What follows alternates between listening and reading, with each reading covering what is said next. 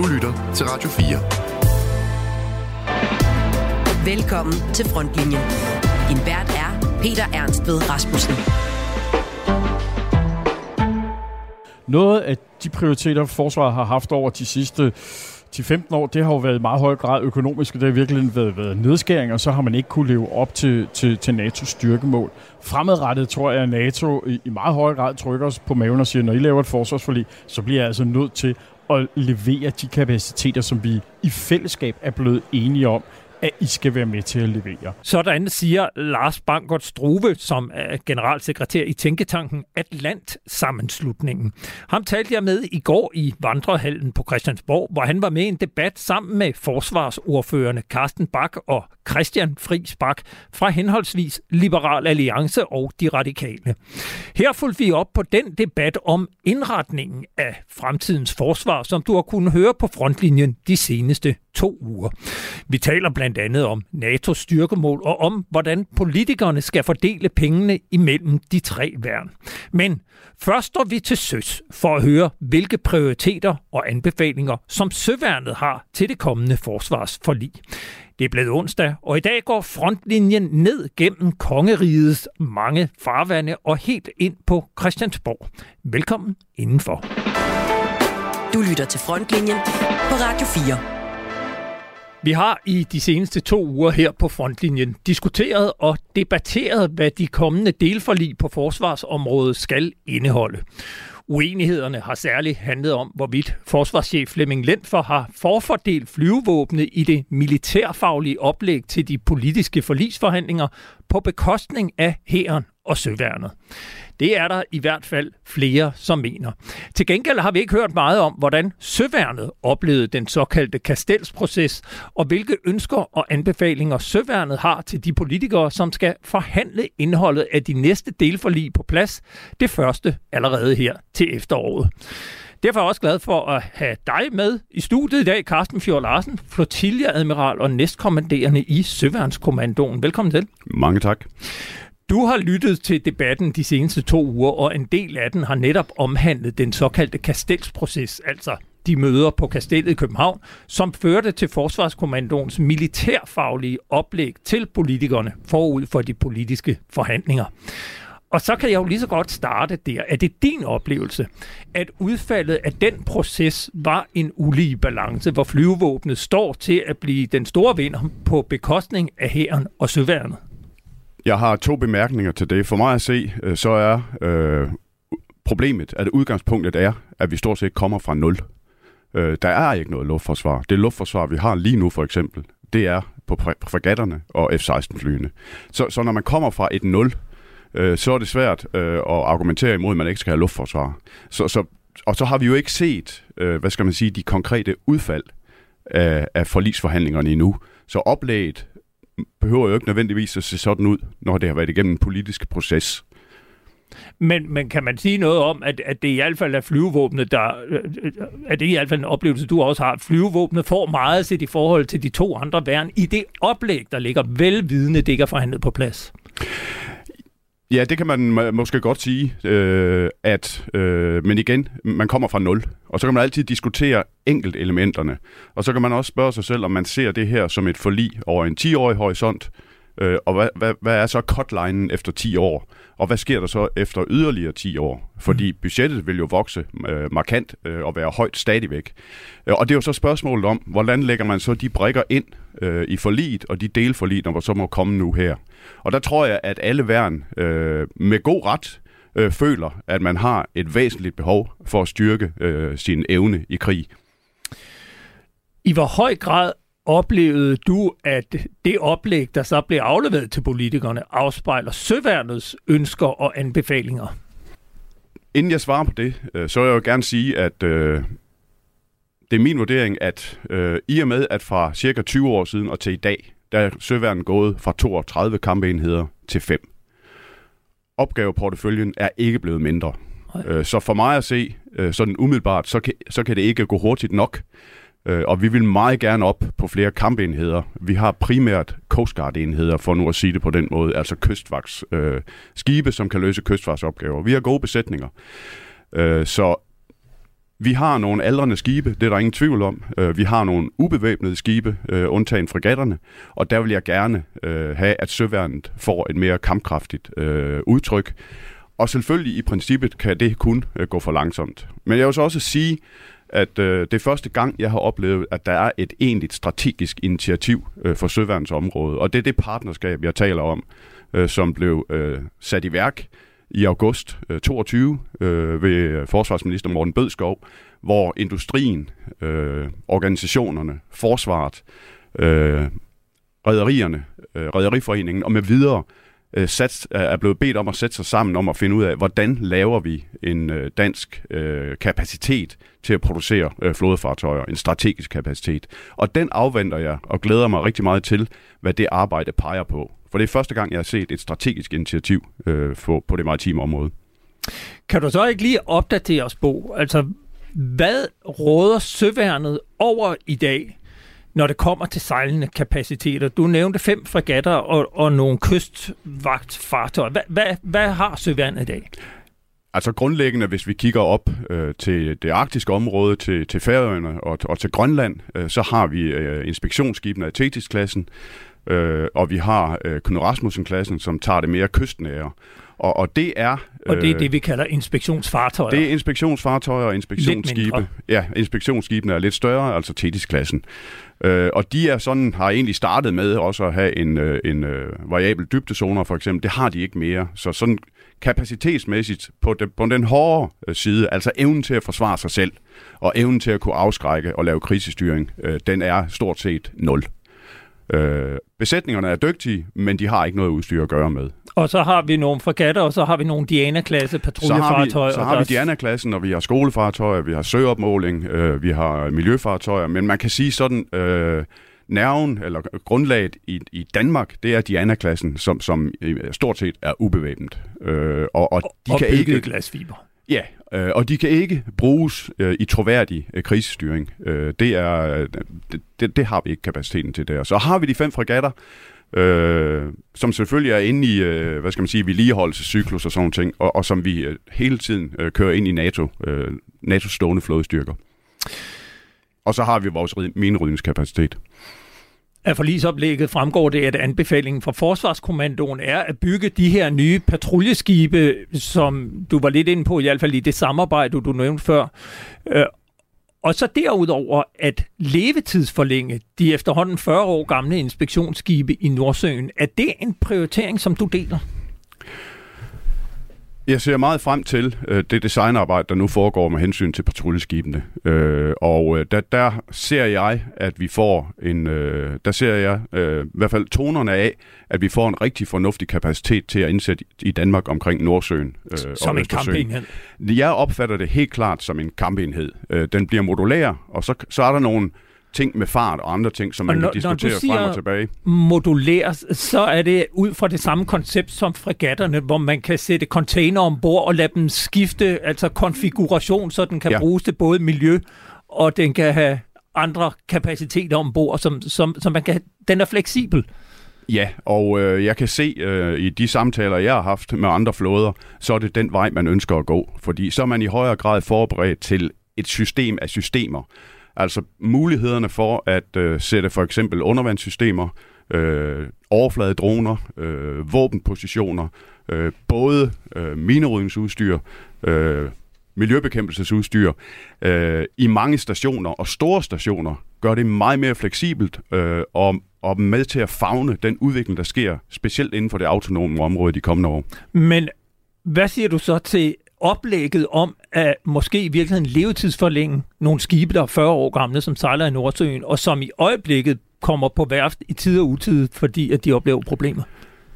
Jeg vil allerhelst have en indfasning øh, af de her, øh, hvad skal man sige, nye kampenheder, altså for Thetis-klassen og for Diana-klassen og miljøskibene og, og Sleipner. Den vil jeg helst have så hurtigt som muligt. Det siger sig selv.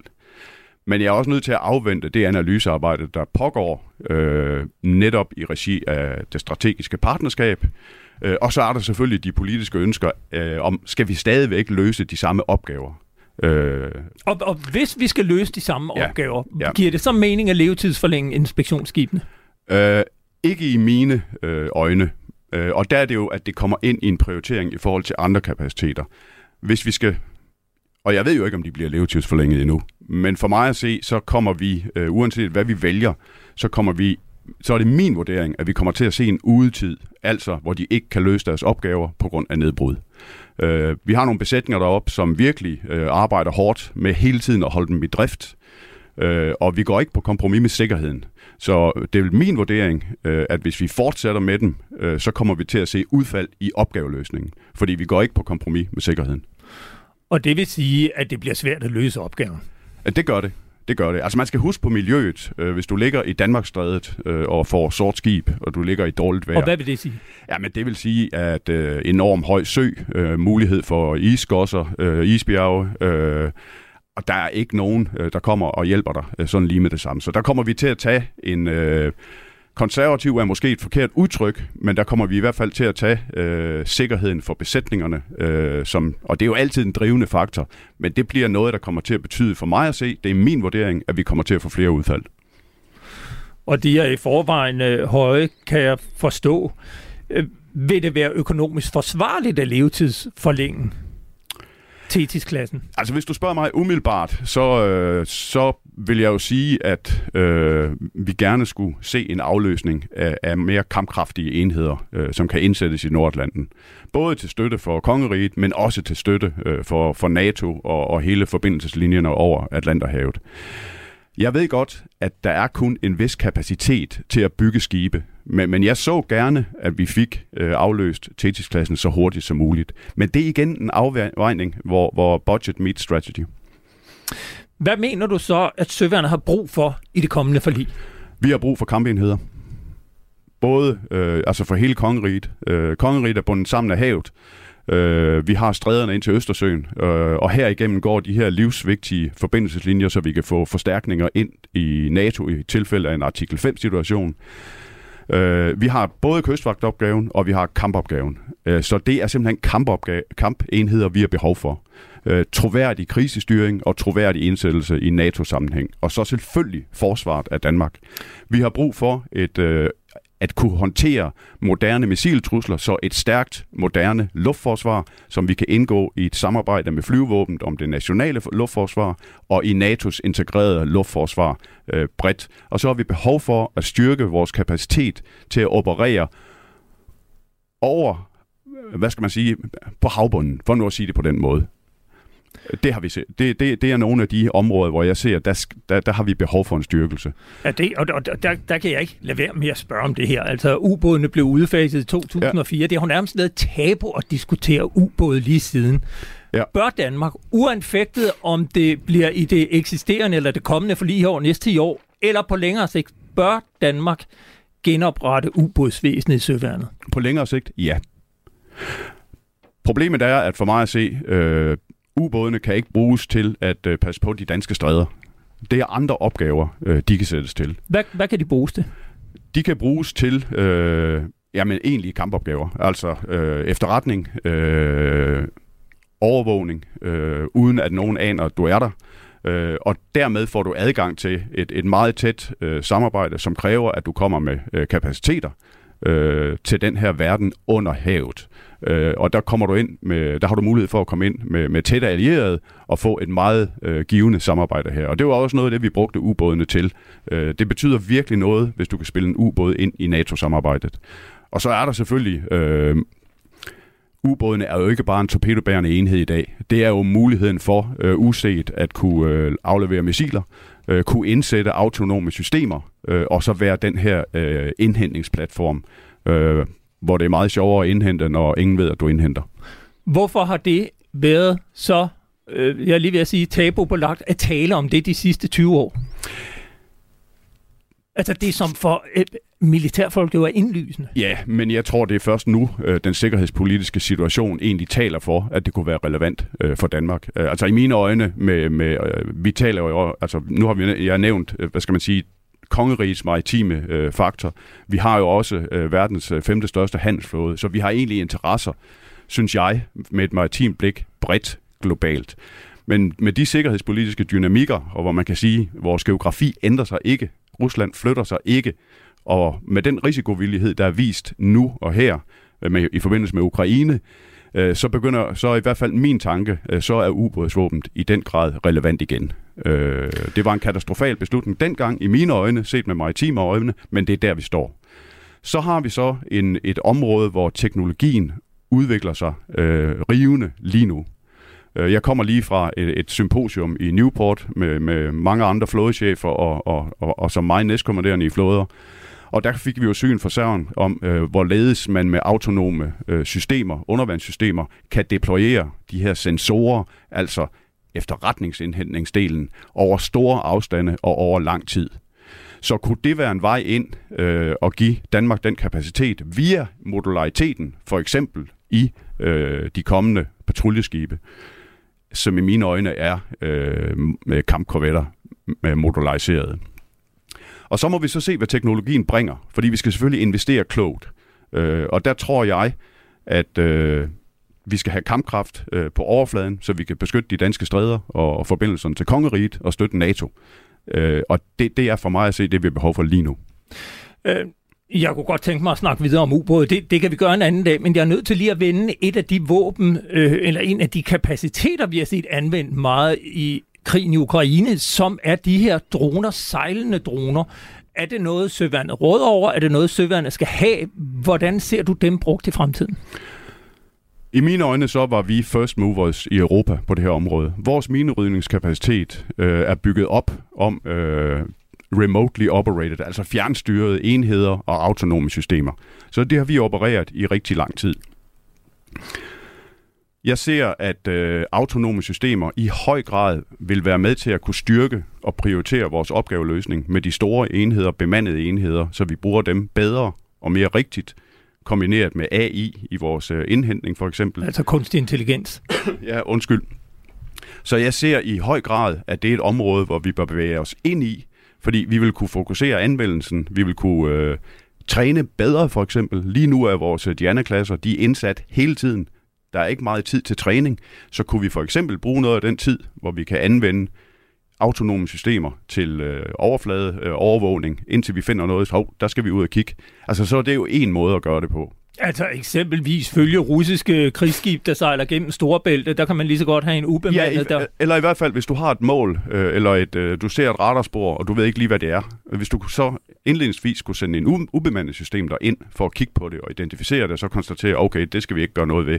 Eller det skal vi gøre noget ved, og så bruge vores enheder øh, til for eksempel at, at eskortere, eller hvad det nu er. Så jeg ser store muligheder og et stort potentiale. Vi har talt også de seneste mange år om fregatterne, der sejler rundt med tomme missilbrønde. Øh, hvad har øh, fregatterne lige nu? Hvad er der på vej, og hvad har de behov for, hvis du frit kunne vælge? Hvad er det, de skal udstyres med, når vi ser på missilkapaciteter? Lige nu øh, er der jo SM2 øh, på vej ind. Altså, det er en væsentlig forøgelse af vores øh, kapacitet øh, i luftforsvaret. Altså fra Sea Sparrow, som rækker de her... Og SM, det er standard missile. Standard missile øh, blok 3A, men det er jo så lige meget. Så, så man kan sige, efter øh, 10-12 år, så får vi endelig fyldt øh, vores øh, launcher op. Og det, det er rigtig godt, det er en god udvikling. Problemet er bare, at missiludviklingen øh, går også hurtigt øh, hypersoniske øh, taktiske missiler, øh, ballistiske taktiske missiler, øh, cruise-missiler, og altså du har hele paletten. Og så har du selvfølgelig hele droneområdet. Så, så for mig at se, er det afgørende, at vi får fregatterne øh, ind i en øh, udvikling, så vi kan håndtere det her moderne luftforsvar. Og der er ganske få øh, systemer, som jeg ser det i dag. Øh, jeg håber, vi får lavet undskyld, en grundlæggende analyse af det, og øh, så håber jeg, at vi går en vej, hvor, hvor der er en, en storebrugerklub, kan man sige. Og, og mange af de her ting peger i retning af en amerikansk producent. Det er også dem, der leverer de facto de missiler, øh, som kan bruges imod hypersoniske og taktiske øh, antiskibsmissiler, både ballistiske og hypersoniske og cruise-missiler. Og hvis vi også taler øh, droner under havoverfladen, hvad har vi der? Og er det noget, der er på vej? Jamen, det har vi. Øh, vi har, øh, hvad skal man sige, slæbte droner, hvis man kan kalde det det, det er jo næb, Og så har vi autonome systemer, som kan opmåle havbunden. Det brugte vi jo for eksempel ude ved, ved Nord Stream. Øh, og det er det, vores minerydning styrker, øh, men også vores dykkertjeneste, de bruger autonome systemer. Øh, vi har vores øh, våbenskole, som er nede på ved Portugal, og har kæmpe succes med en øh, såkaldt Gavia, som er et autonomt system. Det kan være ude i 16 timer, og det kan simpelthen måle havbunden op.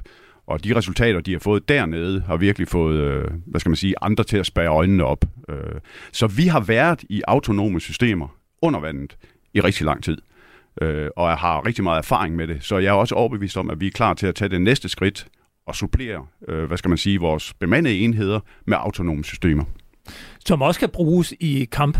Øh... Ja, jeg ser primært de autonome systemer til øh, rutinemæssige overvågningsopgaver, for eksempel identifikation, Øh, og så også selvfølgelig, hvad skal man sige, kinetisk våbenanvendelse er jo også muligt, absolut.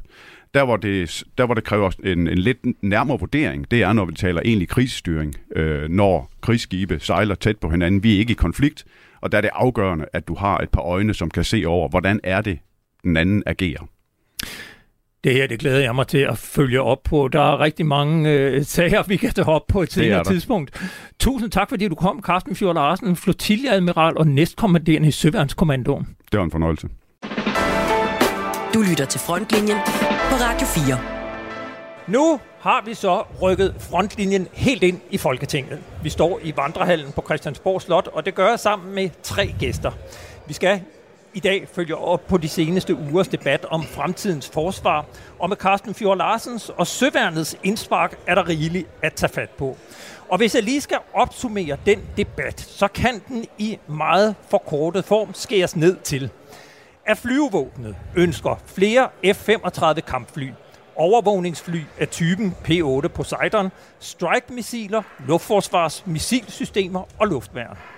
Hæren ønsker flere kampvogne og infanterikampkøretøjer og en opfyldelse af NATO's styrkemål om at opstille en tung brigade i 2032. Og så vil hæren meget gerne være fri for at skulle ende som en NATO-hervariant, der hverken kan det ene eller det andet, men til gengæld skal til at operere med specialinfanteri, som ingen kender definitionen på, men som forsvarschefen ikke desto mindre har anbefalet politikerne at oprette. Søværnet vil have nye kampenheder, fregatter til afløsning af de aldrende inspektionsskibe i Nordlanden, kampkorvetter i form af nye patruljeskibe, autonome systemer, altså droner, både sejlende på havoverfladen og under havoverfladen, og på langt sigt, selvfølgelig fristes jeg til at sige, ubåde genindført i det danske forsvar.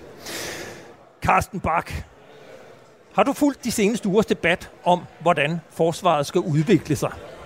Ja, jeg har i hvert fald forsøgt. Det er jo en meget omfattende debat, og der er mange øh, og meget stærke meninger øh, om øh, alle facetter af forsvaret. Jo.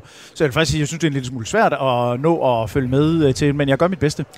Og det er fair nok. Men fortæl så om, med det du har kunne følge med, hvad har du særligt bidt mærke i i den forbindelse?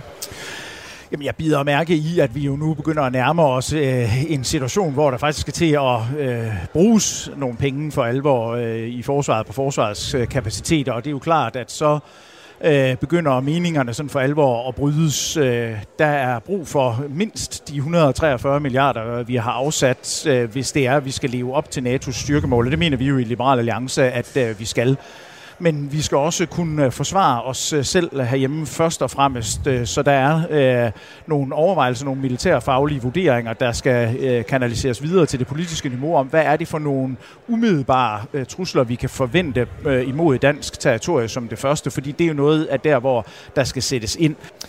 Og så sagde du det selv, Liberal Alliance, du er forsvarsordfører i Liberal Alliance, og du var i øvrigt med til at forhandle det eksisterende forsvarsforlig på plads tilbage i 2018. Og så har du rent faktisk en fortid i forsvaret. Du er reserveofficer fra flyvevåbnet, og velkommen til dig. Tak. Ved siden af dig, der står Christian Friis Bak. Har du haft lejlighed til at følge noget af den seneste debat, der har kørt her om, hvordan forsvaret skal udvikle sig? Ja, jeg starter som øh, forsvarsordfører i dag, kan man sige, at vi laver en lille rokade.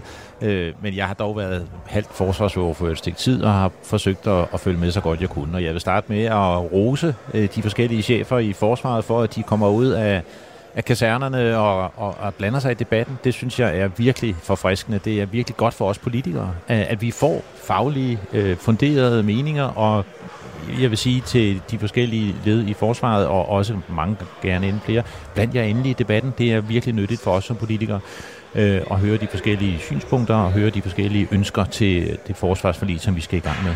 Og jeg skal bare lige forstå, for jeg skulle til nu at præsentere dig som udenrigsordfører og ordfører for ja. Arktis, Grønland og Færøerne og Jeg har, tidligere el- jeg har 11, udviklingsminister. så Men uh, siger du, at uh, du er fremadrettet de radikales forsvarsordfører? ja, det bliver jeg. Og, øh, og det glæder jeg mig meget til, øh, fordi det, Det er en afgørende, det er en afgørende prioritet for os jo. Og, øh, og det handler jo, og det hænger jo så øh, meget fint sammen med både at have udenrigsområdet, Arktis, Grønland, Færøerne, fordi det skal jo ses i en sammenhæng. Øh, og, og der synes jeg, at de her indspark er meget nyttige. Og, og jeg er som udgangspunkt hverken lyseblå, blå eller, eller grøn, eller hvad man kalder de forskellige værn. Øh, men noget af det, vi har sagt ind i debatten, er jo, at det arktiske skal spille en stor rolle for os. Øh, vores evne og mulighed for at kunne overvåge, øh, kontrollere og i sidste ende forsvare det arktiske øh, område. Jeg mødte din partileder Martin Lidegaard her lige for lidt siden, og han sagde, jeg er flådens mand. ja, Det er måske noget, du kan skrive under på. Det er du også. ja, altså nu er han min chef, så, så er jeg flådens øh, næstkommanderende. Ja. Eller hvad? Nej, Ja, øh, præcis. men, øh, men det, vi, vi er optaget af det, og det er jo ikke for at underkende de andre kapaciteter, som vi bestemt skal ind og kigge på. Øh, men, øh, men når jeg kigger på, hvad det enorme havareal og det, øh, det, det arktiske område, og vi er en søfartsnation, det kan spille tæt sammen med de mange andre øh, investeringer, øh, vi skal gøre, og vi er jo også optaget af at skabe en grøn flåde. Der er, jeg er jo valgt i Nordjylland, og der har du en stribe virksomheder fra Alfa Laval og Svanehøj og MAN og og, øh, og, og værfterne derop, som er dybt optaget af at skabe øh, grønne fremdriftsmidler. Vi har lige set den første containerskib, der bliver drevet af, af metanol. Øh, og kan vi bygge det sammen, så kan vi både få en meget kraftig innovation inden for grønne fremdriftsmidler til, øh, til fremtidige fartøjer, øh, og vi kan styrke forsvaret, øh, og det kan vi se spille sammen. I hvert fald, det bliver en længere intro, men også velkommen Ja. til dig. Tak. Og, og vi har også en tredje gæst, og det er dig, Lars Bangert Struve, generalsekretær i Atlantsammenslutningen, som dels er en sikkerhedspolitisk tænketank og samtidig en uafhængig folkeoplysningsorganisation med, kan man vel godt sige, særligt fokus på NATO. Velkommen til dig. Mange tak. Øh, Jeg kunne måske lige øh, fristes til at indlede med at spørge dig, øh, hvilke forventninger har NATO til de styrkemål, som medlemslandene får tildelt? NATO har et, et, en, en forventning, jeg skulle til at sige et krav til os om, at vi lever op til de styrkemål. Særligt fordi diskussionen om styrkemål i NATO har ændret sig over de seneste par år, sådan så man i dag har langt større eget aftryk på, hvad det er, at man skal levere til NATO. Det er ikke bare noget, der bliver grebet ud af den blå luft. Det er noget, man diskuterer, og det er noget, som man i virkeligheden kan få lov til til en vis grad at handle. NATO siger, at vi har brug for følgende ting. Hvem melder ind på det? Øh, og der er allerede nu en, en, en, en ny diskussion i gang, fordi at NATO skal have nye styrkemål i 2025. Og der skal vi jo som selv være med til at melde ind på, hvad mener vi, vi er i stand til. Så i virkeligheden forsvarsforliget, mm, hvis det lykkes for politikerne, så kan man i virkeligheden være med til at melde ind på, hvad synes vi, det er en god idé, at Danmark stiller af forsvar i, i, i, i fremtiden, og afspejle det i de kapacitetsopbygninger, man så gør over de nærmeste par år. Så vi er altså for en, for en finger med i spillet selv. Og, og hvis man så ser på fordelingen af lige ved at sige, hvor, hvor meget vægter NATO styrkemål i et samlet forsvarsforlig, der jo også skal se på øvrige danske samfundsforhold, hvor man måske ikke skæler så meget til, hvad NATO ligefrem ønsker. Hvor, hvor, hvor stor en, en vægt, øh, eller hvor tung en vægt har NATO styrkemål i, i hele det arbejde, når man skal lave det samlede forlig? Det kan man godt blive lidt usikker på, når man står udefra og kigger ind på, hvordan er forsvaret prioriterer ting. Noget af de prioriteter, forsvaret har haft over de sidste 10-15 år, det har jo været i meget høj grad økonomisk, og det har virkelig været, været nedskæringer, og så har man ikke kunne leve op til, til, til NATO's styrkemål. Fremadrettet tror jeg, at NATO i, i meget høj grad trykker os på maven og siger, når I laver et forsvarsforlig, så bliver jeg altså nødt til at levere de kapaciteter, som vi i fællesskab er blevet enige om, at I skal være med til at levere. Øh, Så, så NATO's styrkemål kommer til at fylde mere fremadrettet, end hvad de har gjort tidligere. Og derfor så skal vi prøve at finde ud af, hvad skal, hvad skal vi levere, hvad skal vi love, at vi leverer til NATO, sådan så det passer med den strategiske situation, Danmark er i. Nu har den debat, vi har øh, initieret her de sidste par uger med både forsvarschefen og brigadegeneral Henrik Lyne og forskellige andre debattører, jo vist, at der er forskellige opfattelser af, hvor øh, punktvis vi skal opfylde NATO's styrkemål. Når du ser på, på, på den debat, hvor ser du så altså kan, kan NATO finde på at ændre styrkemålene fuldstændig? Vi hører, at forsvarschefen ser gerne, at man ikke skal opbygge en tung brigade. Hæren vil gerne have en tung brigade. Kan man forestille sig, at NATO ændrer styrkemålene fuldstændig, eller bliver det justeringer? Jeg tror, det i høj grad bliver justeringer, men det bliver justeringer baseret på, hvad vi ser lige nu i krigen i Ukraine. Fordi det er den første krig i virkeligheden siden Øh, 1945 på vestligt øh, område, der giver os en idé om, hvordan er fremtidens kampplads over for en modstander, der nogenlunde øh, er lige også kommer til at se ud. Og der tror jeg, at forsvarschefen bliver nødt til at gentænke dele af hans strategi, fordi det nytter ikke noget i den strategiske ramme, at hæren ikke kan levere en tung brigade. Det bliver her nødt til, fordi det er måden, hvorpå det er jo ikke bare, at du laver en kapacitet, altså at du anskaffer materielle. Det er også, at du laver en kapabilitet, altså at man kan gøre tingene, og det er en meget vigtigt uddannelseselement for hele hæren, at man kan stille denne her brigade, fordi det gør, at du får officerer og mandskab, der kan funktionerne på de forskellige niveauer, fra at du kan, kan styre en deling op til, at du kan føre en brigade. Øh, nu står jeg så med to politikere her. Hvor, hvor du har været med til at forhandle det eksisterende forsvarsforlig, Carsten Bak. Hvor, hvor meget fyldte NATO's styrkemål, da I sidst sad og forhandlede forsvarsforlig? I 2018, øh, bare for at tage os øh, sådan lidt historisk tilbage, der var der jo ikke ret meget andet end, kan man sige, den indrigspolitiske situation, der fyldte noget. Der handlede det om, om øh, Frederiksberg Slot skulle øh, fortsat være officersskole for hæren. Øh, det handlede om, om der skulle nogle forsvarsaktiviteter til Fyn, øh, for eksempel, fordi der er øh, det danske forsvar ikke særlig stærkt repræsenteret. Det handlede jo, øh, som det traditionelt set øh, gør, øh, meget om, øh, hvor skal der placeres arbejdspladser, hvor skal der måske lukkes øh, kaserner. Det har jo været det, der har været øh, på tapetet i mange år, og det er jo i bund og grund indrigspolitik. Øh, og nu handler det jo rigtig meget om udenrigspolitik i virkeligheden. Det handler jo rigtig meget om vores forhold øh, til øh, vores allierede. Det handler om, hvad der foregår i Ukraine, og det handler om, hvordan håndterer vi så også fremadrettet den øh, trussel, som jo nu er evident øh, og banker på vores øh, fordør i øh, Østersøregionen, øh, nemlig Putins øh, Rusland. Og det er jo derfor, at det vi øh, fremadrettet kommer til at snakke om, skal handle jo meget snævert omkring NATO, fordi at NATO er ryggraden i det danske forsvar og forsvaret af Danmark. Øh, og der skal vi tale artikel 3, som øh, jeg indledte med at sige, at vi skal kunne forsvare os selv. Øh, og det er jo ikke ens betydende med, at vi skal kunne, øh, kan man sige, løse alle opgaver og slå ring øh, om Danmark, som nogen måske øh, vil sige det med en større reservestyrke eller andet.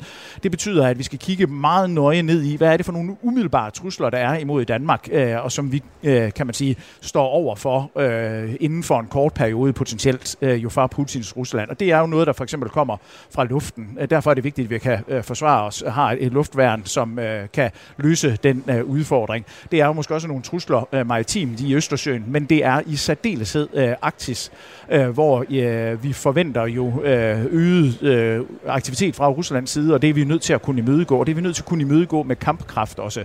I det hele taget, så Liberale Alliance går til de her kommende delaftaleforhandlinger for at sikre mest mulig kampkraft til forsvaret, men der, hvor jeg tror, det er mest akut, det er faktisk øh, i søværnet, fordi vi jo basically har et, et søværn, som er mere eller mindre sådan kystvagtsrelateret, og ikke reelt har øh, særlig stor kampkraft. Men hvor meget vil NATO's styrkemål så, eller hvor, hvor meget vil I selv inddrage NATO's styrkemål i hele den debat, der kommer nu? Altså, bliver I, øh, får I lov til at påvirke dem, eller er det noget, forsvarschefen forhandler på plads med NATO, og så får man bare sådan en, en færdig spiseseddel, det er det, I skal levere? Altså, vi har jo bedt om, at der bliver en øh, bredere politisk proces omkring øh, de nye styrkemål, og den kommunikation, der kommer til at være imellem jo øh, forsvarsministeren, forsvarsministeriet og NATO på den her øh, konto, at vi som forlispartier bliver inddraget væsentligt mere end det, vi har gjort tidligere. Fordi tidligere har det jo været sådan, at vi bare har fået serveret et stykke papir, og så er det blevet sagt, at det her det er det, NATO øh, har af styrkemål øh, til Danmark, øh, og vi har overhovedet ikke været inddraget i den proces. Øh, og så kan det jo meget nemt komme til at se ud som om, at det her det er sådan en facitliste øh, med to streger under, som vi skal kunne levere. Øh, og det er det jo måske også, når de ligger der, men det er jo også en forhandling, inden NATO-styrkemål ligger på papiret til Danmark.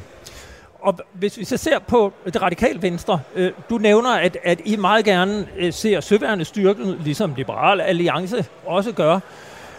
Ønsker du at være med til at præge NATO's styrkemål for Danmark? Ja, og NATO, nu har jeg selv jeg arbejdet i FN. NATO er jo en stor og tung øh, maskine, der øh, hvor forhandlinger tager tid, øh, og derfor skal vi kigge på styrkemålene, men vi skal også påvirke dem. Og, øh, og, og de er under forandring, tror jeg, også i lyset af det, vi ser i Europa lige nu, og den virkelighed, der åbner sig i Arktisk. Øh, også ja, netop klimaforandringerne, som jo helt åbner det arktiske område på nye måder og sætter nye krav til os. Og derfor øh, vil jeg sige, at jeg er meget optaget af rigsfællesskabet. Altså, øh, når, og når Carsten siger Danmark, tænker jeg også, han, han mener faktisk rigsfællesskabet en række øh, øh punkter her. Altså, det er jo rigsfællesskabet, vi skal tænke, og jeg lytter meget til de signaler, der også kommer, øh, både fra Grønland og Færøerne, til øh, hvordan vi kan udvikle det, den, det, det danske forsvar. Og, og de har jo allerede været inddraget langt mere i forhandlingerne end nogensinde før. Øh, det er positivt. Øh, og, øh, og der skal vi lytte til, hvad der kommer fra, fra, fra især øh, fra Grønland, når det gælder Arktis. Og der er jo et, et meget stærkt behov der for at styrke vores kapacitet til at være til stede i det arktiske område. Og det betyder i høj grad søværn, øh, kombination med flyværn, øh, med luftværnet, som selvfølgelig skal ind og understøtte øh, den øh, opgaveløsning, der sker øh, i det arktiske område.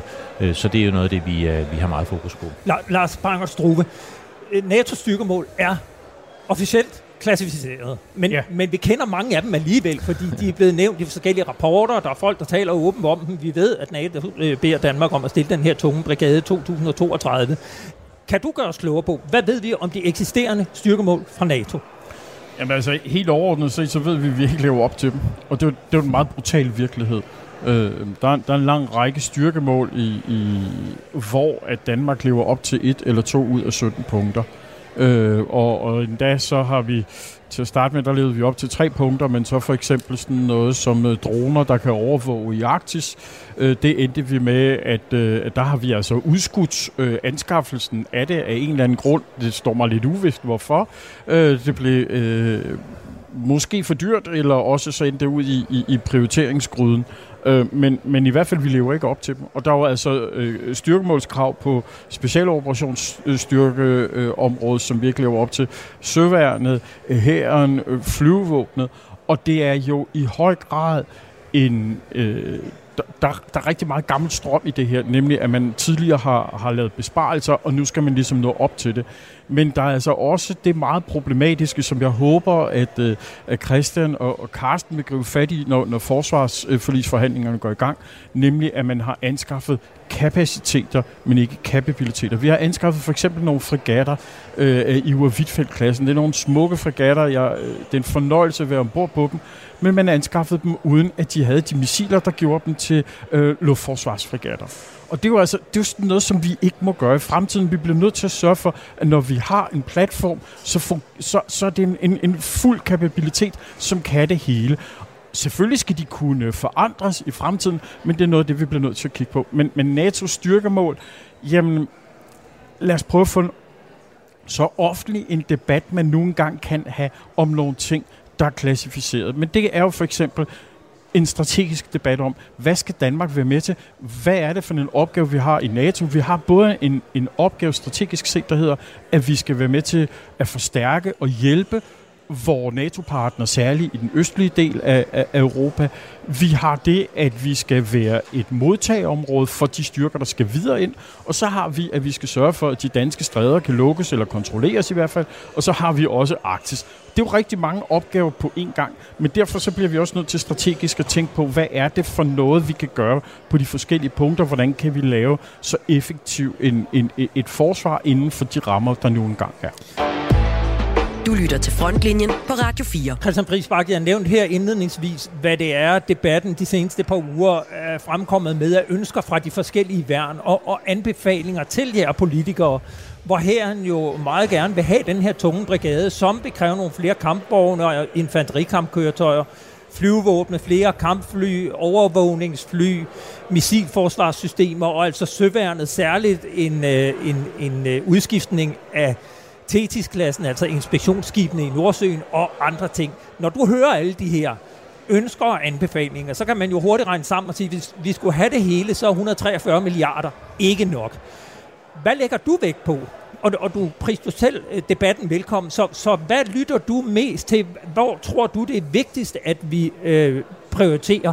Jamen, jeg lytter til det hele, og, og, og igen takker øh, for det stærke engagement, vi pludselig ser øh, i debatten. Det er der virkelig brug for så mere af det. Øh, og jeg håber ikke, at der er en, forsvarschef eller en departementchef eller alt muligt andet, der prøver at lukke det her ned, øh, men tværtimod prøver jeg håber, at de vil inspirere debatten til at, at fortsætte. Øh, det, er, det er virkelig godt øh, politisk. Øh, så jeg lytter til det hele, men, men som sagt, vi, vi, vi har jo nogle begrænsninger. Vi har 143 milliarder, men vi har jo også en personalesituation, som vi bliver nødt til at tage meget alvorligt.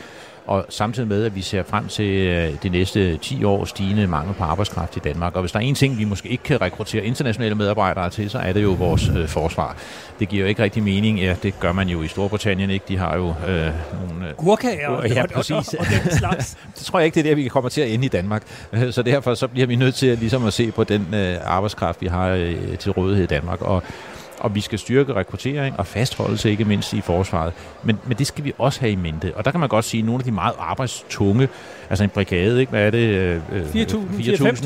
4.000, og du skal helst have tre af dem, ikke? også fordi de skal rotere lidt. Ikke? Og der kan man sige, det er jo et meget betydeligt øh, dræn i, øh, i, øh, i, i en arbejdsstyrke, som i forvejen er ekstremt øh, snæver. Så vi skal jo også til teknologiske løsninger, som på sigt kan skabe et forsvar, der er mindre afhængig af, af at, at, at kunne få tiltrækket personalet. Og, og, og der er det lidt... Øh, øh, man, det med søværende kan også være tungt, men vi har jo været rigtig gode til at udvikle øh, fartøjer, som kræver meget mindre bemanding end faktisk vores allierede, og det skal vi jo tænke videre i.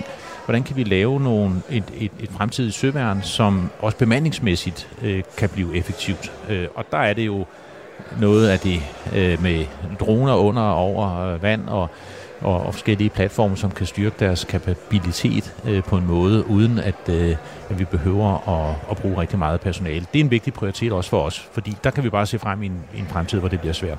Hvad, og hvad, hvad siger Carsten Bakker, Liberal Alliance? Skal, skal hele personelsituationen være styrende for, hvilke kapaciteter vi skal investere i? Ja, personel er i hvert fald styrende i øjeblikket. Jeg er faktisk meget enig med øh, Christian Friis Bak i forhold til det her med autonome systemer, og der har Søværnet jo faktisk været øh, forgangsværn, øh, om jeg så må sige, og bruger jo øh, autonome systemer øh, i dag. Og det er jo steder, hvor man kan jo på den måde spare personel, fordi personel bliver en, øh, en afgørende faktor og en begrænsende ressource i øh, opbygningen af forsvaret. Det er der slet ikke øh, nogen øh, tvivl om. Jeg tror øh, også, kan man sige, nu har vi hørt Fjord Larsens øh, øh, interview her øh, tidligere i udsendelsen, øh, at man skal fokusere på øh, jo personellet øh, og hvordan de har det i, øh, i det daglige. Og særligt den del af personellet, som øh, er 24 timer på deres kaserne eller på deres øh, enhed. Øh, og det er jo øh, meget ofte øh, gældende for søværnet, og særligt når de er i de arktiske Øh, øh, kan man sige, overvågningsopgaver. Øh, og derfor så betyder øh, de vilkår, man har personel på, også rigtig meget. Og vi skal også jo i virkeligheden i forhold til rekruttering, øh, vores værnepligtige, som jo er øh, meget ofte vejen ind for rigtig mange mennesker i forsvaret, at, at de har nogle vilkår, som, som faktisk lever op til de moderne krav, som øh, unge mennesker i dag har til en arbejdsplads. Så det kan ikke nytte noget, at vi propper en masse værnepligtige og en masse ekstra værnepligtige måske, som nogen gerne vil have, øh, ind i skimmel, øh, svamte, øh, ramte øh, belægningsstuer. Det, det duer simpelthen ikke. Så vi, vi skal tænke øh, rekruttering og personel i, i, i flere niveauer. Øh, men teknologi kommer til at blive det afgørende sådan fremadrettet, fordi at vi kommer til at mangle personel. Det bliver en begrænsende ressource, og derfor så skal vi kunne øh, øh, tænke forsvar meget mere autonomt, end vi har gjort tidligere.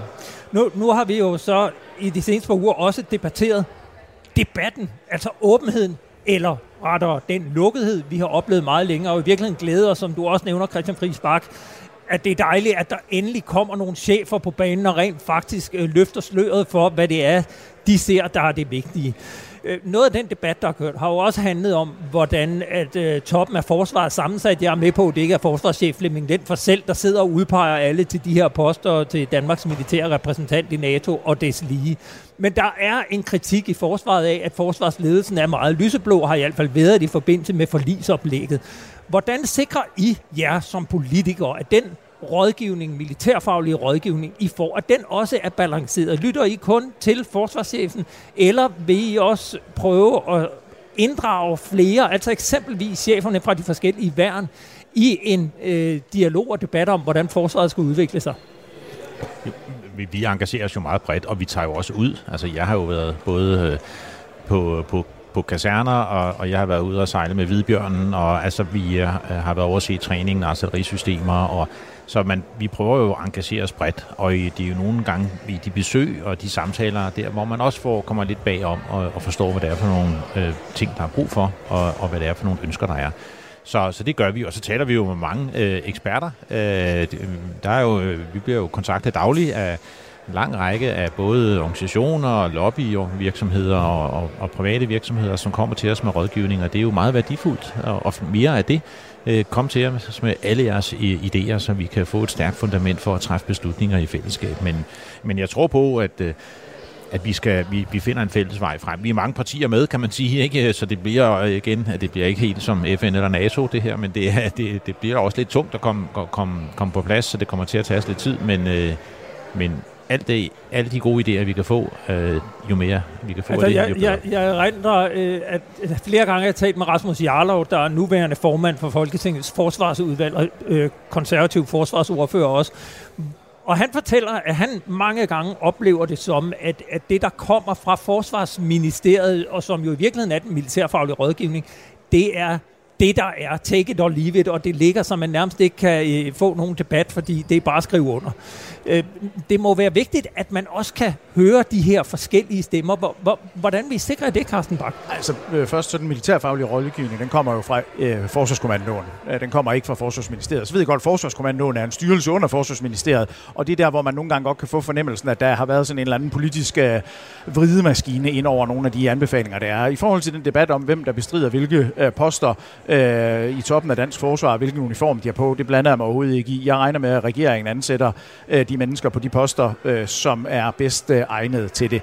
Øh, jeg stoler faktisk på den øh, militærfaglige rådgivning, vi får, i det omfang, vi får den, fordi det er jo faktisk i virkeligheden meget lidt. Vi øh, oplever tit at sidde til møder i Forsvarsministeriet jo med hele forsvars øh, top adskillige generaler med øh, tre øh, og fire stjerner på ved bordet, og meget ofte når de, eller får de slet ikke lov til at sige noget.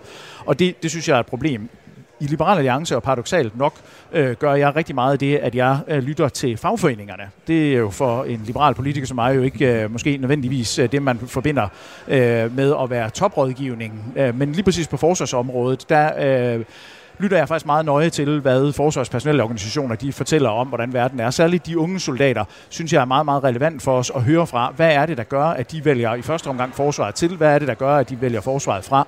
Og når man kigger på, hvordan personelsammensætningen den er, også i forhold til køn og så videre, øh, og, øh, og de værnepligtige, hvem er det, der vælger en karriere øh, efter værnepligten i forsvaret, så kan man se, at der er nogle skævevridninger, og der er nogle greb, vi er nødt til at skulle ind og tage. Der er nogle ledelsesmæssige ansvar, vi er nødt til at skulle ind og tage, også politisk, fordi det ser ud som om forsvaret faktisk måske ikke rigtigt har i øjeblikket kompetencerne til at forvente skuden, nu når vi taler om søværnet, øh, forvente skuden og få øh, bragt øh, kulturen i forsvaret op på et øh, moderne niveau, hvor unge mennesker de ser forsvaret som noget, der er et øh, tilvalg og en karrieremulighed frem for det modsatte.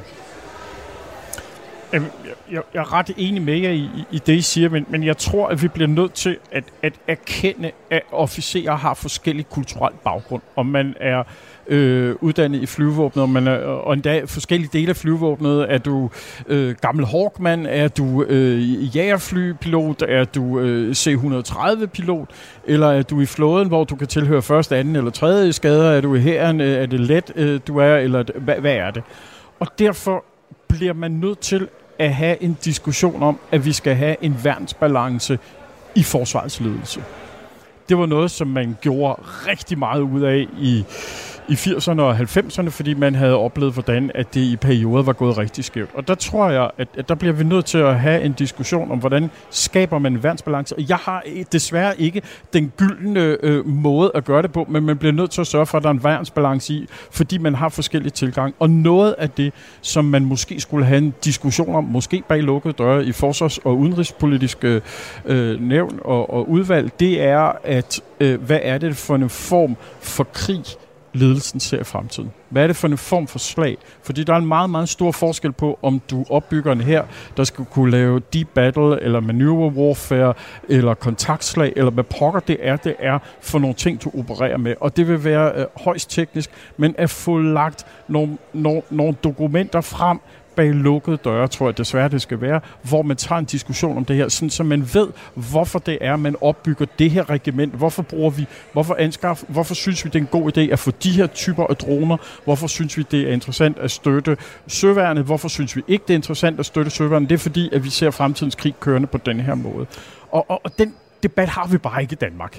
Øh, fordi vi ender meget hurtigt ned i, skal vi have en ubåd, skal vi ikke have ubåd, vil vi have droner, der kan, kan flyve langt og rekognosere på Grønland, eller skal vi have sådan nogle små, nærmest hobbydroner, som øh, her kan bruge til at finde ud af, hvad der er lige bag den anden bakketop. Og der, der, der, der er vi simpelthen i Danmark umodne, og jeg er selv en del af skylden, fordi at vi, vi har ikke skabt en god nok øh, militærfaglig debat, som kommer ud til den brede folkeoplysning. Og når, når du siger det her med, at det er vigtigt, at der er en balance, er det så fordi, du øh, oplever, at der ikke er den rette værnsbalance i toppen af forsvaret i dag? Det har jeg en bekymring over.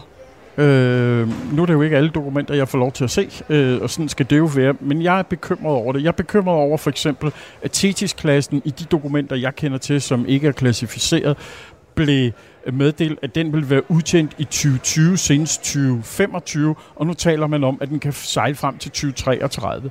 Det er jeg altså mere end fagligt skeptisk over for. Jeg har sejlet øh, med denne her, øh, jeg har været ude at sejle med de her enheder, og jeg, jeg synes simpelthen, det er bekymrende, at man tilsidesætter, hvad man tidligere fagligt set har sagt, at de her enheder kan klare, og man så siger, jamen, jamen øh, det kan de sagtens klare. Det er jo præcis det, Carsten Fjord Larsen siger i interviewet ja. tidligere, at sikkerhed frem for alt, og, og Ja. når vi, Og- og vi- fokuserer på sikkerhed, så risikerer vi sort skib deroppe, og, og, og Ja, at skibene præcis. bliver taget ud simpelthen, fordi Og- de ikke kan klare det. Og det er noget, jeg har, øh, vi i Atlantsammenslutningen har skrevet om siden 2018. Det bliver vi nødt til at kigge på, og vi bliver også nødt til at kigge på øh, den tunge brigade.